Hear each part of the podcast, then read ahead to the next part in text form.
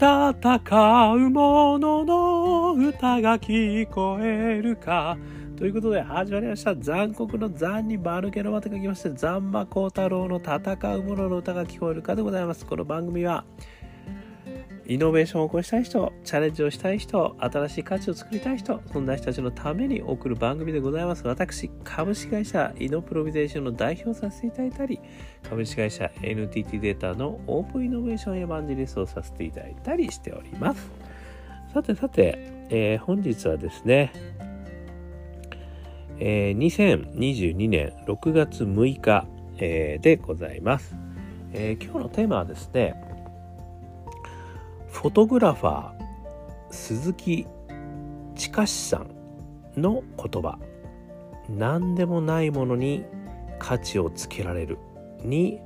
大切なイノベーターマインドをいただきました。というお話をですね、えー、させていただきたいというふうに思っております、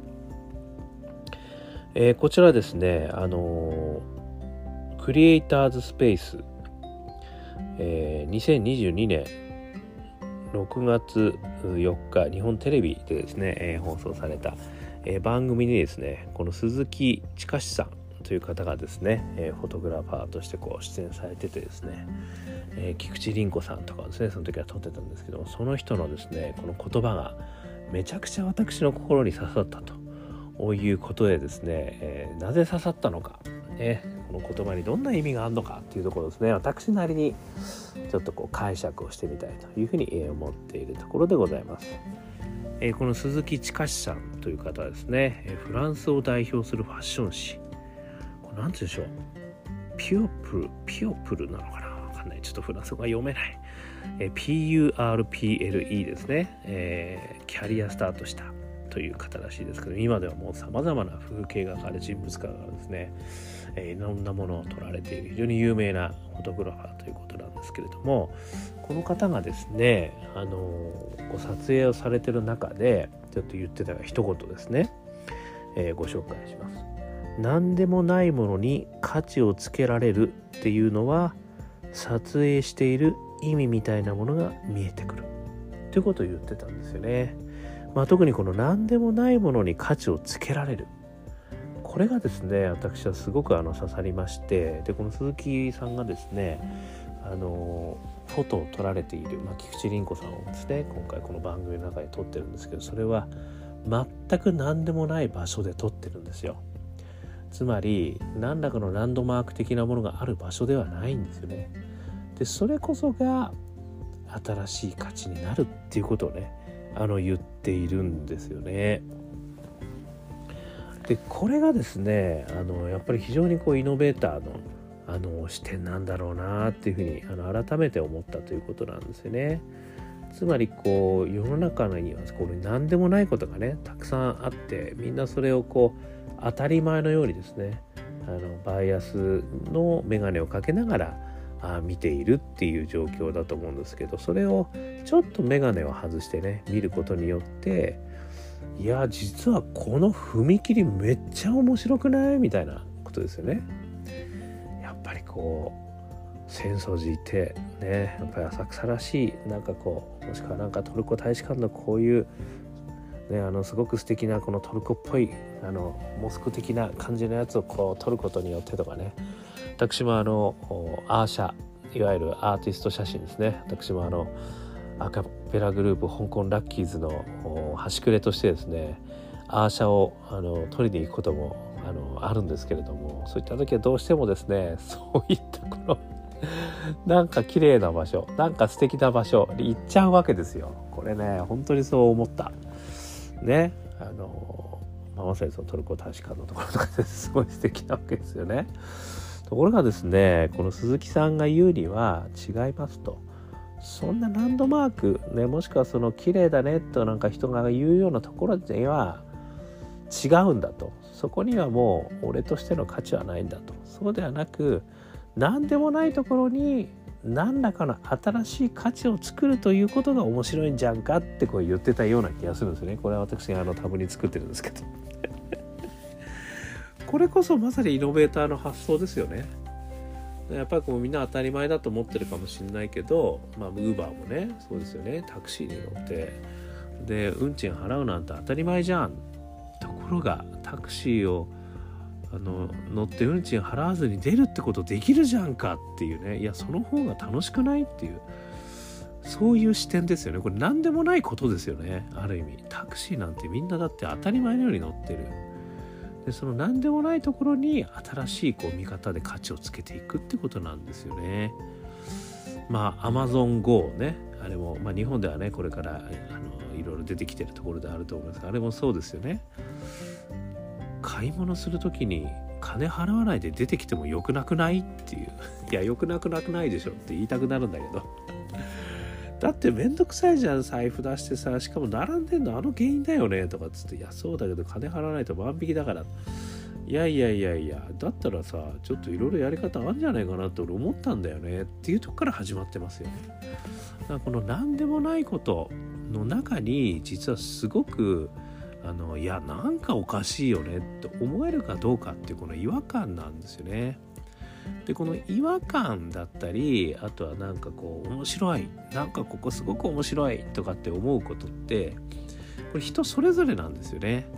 でそれ人それぞれの、まあ、人生を背負ってますからその人生の中でいろんなものがくっついてあの俺俺本当タクシー並ぶのがもう死ぬほど嫌になったんだよ とかってなんかわかんないですけどね適当に作ってますけど。だからそういうことがあるとやっぱりこれなんとかしようぜと。いや俺は別に気になんないけどねっていう人がいる中でやっぱりそういうことに、ね、違和感とかあの興味をね持つ人がやっぱりいるんですよね。でそれはそれをそのままにしちゃいけないんですよね。でそれをあのメモっておく。ね、私のセッションの中でですねあのこういったセッションをやるイノベーター人材育成セッションってやるんですけどその時にはですねとにかくメモってきてもらうんですね。なんかおかしいよねこれとかいやこれすっごい好きでもたまらないんすみたいなことをいくつかメモってきてもらってでそれをねみんなの前で発表してもらってそしてなんでなのっていうなんでだろうなんでだろうやるんですね。なんで君はそんなことに違和感を感じるタクシー乗ってお金を払うなんて当たり前じゃないかみたいなねとこからみんなのツッコミが入ってくるわけですけど。でもねいや違うんだとちょっと聞いてくれて俺の人生のねこういったことがあってねだからこうなんだよってあなるほどそういう考え方もあるんだっていうことにみんながアハ体験してくるんですよね。だから実はすごく大事なのは別にイノベーターだろうがイノベーターでなくてもよくて日々の生活の中の違和感だったり興味なんですよね。これを拾い上げるってことが一番大事だということなんですよね。この鈴木近さんもねきっとなんかそういうふうに思われたんじゃないかと思うんですよ。いやこここれかっこよくなくない？ってでも誰もが全然いやよくわかんないんだけど言って写真撮って見せたらなんかいいよねこれみたいなことになったと。まあある意味ねこの写真を撮って見せるっていうこともですねあの大事ですよね。よくねあの中国の深センとかではもうとにかくアイデアを思いついたらもうすぐ作っちゃえと。で作っちゃって見せたが勝ちだと。で見せないとやっぱり結局新しいもの分かんないからみたいな。こういうこともまあ一理あるんですよね。だから写真とかってやっぱりそういうの見せやすいから。僕とこすごい面白いと思ったんですよねっていうのは伝わりやすいですよね。だからなんかそれをなんかこうモックを作って見せるとかなんかいろいろあるんですけど。なんかそういうのも大事かもしれないですね。まあ一つ目ねそういう意味で違和感を大事にする。そしてこのそれをねあの説明するだけじゃなくてほらって見せる。何らかの形でね。ということも大事なのかもしれないですね。まあ、そういった活動をするとですねあのやっぱり俺も面白いと思うとかつってね仲間が今度増えてくるということですよね。であのあの時の写真すごく良かったです。私あの実は買っちゃいましたとかね。なんかそんなことがあのやっぱりこう出てくることによっていつの間にかそれがねなんかじゃあこビジネスにしてみるとかってねそういうふうになっていくっていうものなんですよね。だからいきなりなんかこう大冗談でこうイノベーションやるぜうりゃーっつってイノベーションってなんだみたいなことになっちゃうからそうじゃなくてあの日々の違和感ねそれから日々のあのいいこと面白いことそういったのを着目してでそれをちょっとこうみんなの前で言ってみて面白いかもしれないねって言われたらちょっとやってみてでそしたらそこからねちょっと発信をするとこう仲間が出てきてそしてそれからこう実はそこから大義が生まれるってこともあるわけですよ。でこれはねきっとあの世界平和につながる分かんないけどねあの CO2 削減につながるとかねなんかそういうこともあるわけですよね。後付けでもいいんですよ。ね、なのでまあパッション。なんかまあ大義でね私もお話ししてますけども、まあ、順番はどうでもいいんですけど、まあ、いきなりはですねそのパッションが生まれるところもそういう意味じゃあの違和感だったり興味だったりねそういったところ始まる。そしてそれをこう作ってみる。そしてそれが仲間が広がるね。こんなことがですねやっぱりこうイノベーターがあの必然的に生まれる、まあ、自然と生まれてくるあの流れなんだろうなってなんかこう改めてですねあのこの鈴木近さんの何でもないものに価値をつけられるとこの言葉にですね私はピピンと反応してそういうことを思ってしまったということでございました。で、えー、もしよかったら、えー、皆さん参考にしてみてください。ね、皆さんの違和感何ですか？興味何ですか？それなんとなくこう人前で話したことありますか？でね面白いって言われたらちょっとやってみませんか？でちょっとやってみたらねいろいろ仲間出てくるかもしれないしませんよみたいなね。そしたらなんか大義をね後付けで作ってもいいんじゃないですか？みたいな。そしたらまた人集まるからみたいな。ねそんなことをお話しさせていただきました。ということでえー、 Anchor.fm 毎日配信してますんで、よかったら聞いてみてください。ね、えー、これはもう、ポッドキ、Apple Podcast でも、Spotify でも、えー、Google Podcast でも聞けますけどね、登録すると毎日配信されます。そして、えー、Instagram もね、えー、Facebook も Twitter も、えー、 LinkedIn もいろいろやってますから、メッセージを添えて一言いただければありがたいです。さらにですね、えーアカペラグループ香港ラッキーズの中年ワンダーランド。めちゃくちゃ元気が出る曲でございます。私が歌っております。魂から叫んでおりますね。元気が出ないなと思った時は中年不思議国とねネットを検索してみると出てきますよ。もうね、いろんなところストリーミングされてますから、YouTube もストリーミングされてる、ライブミュージックもある、Apple Music もある、ね、Spotify もある、ね、そして最後に、一人からでもイノベーションはできるぜ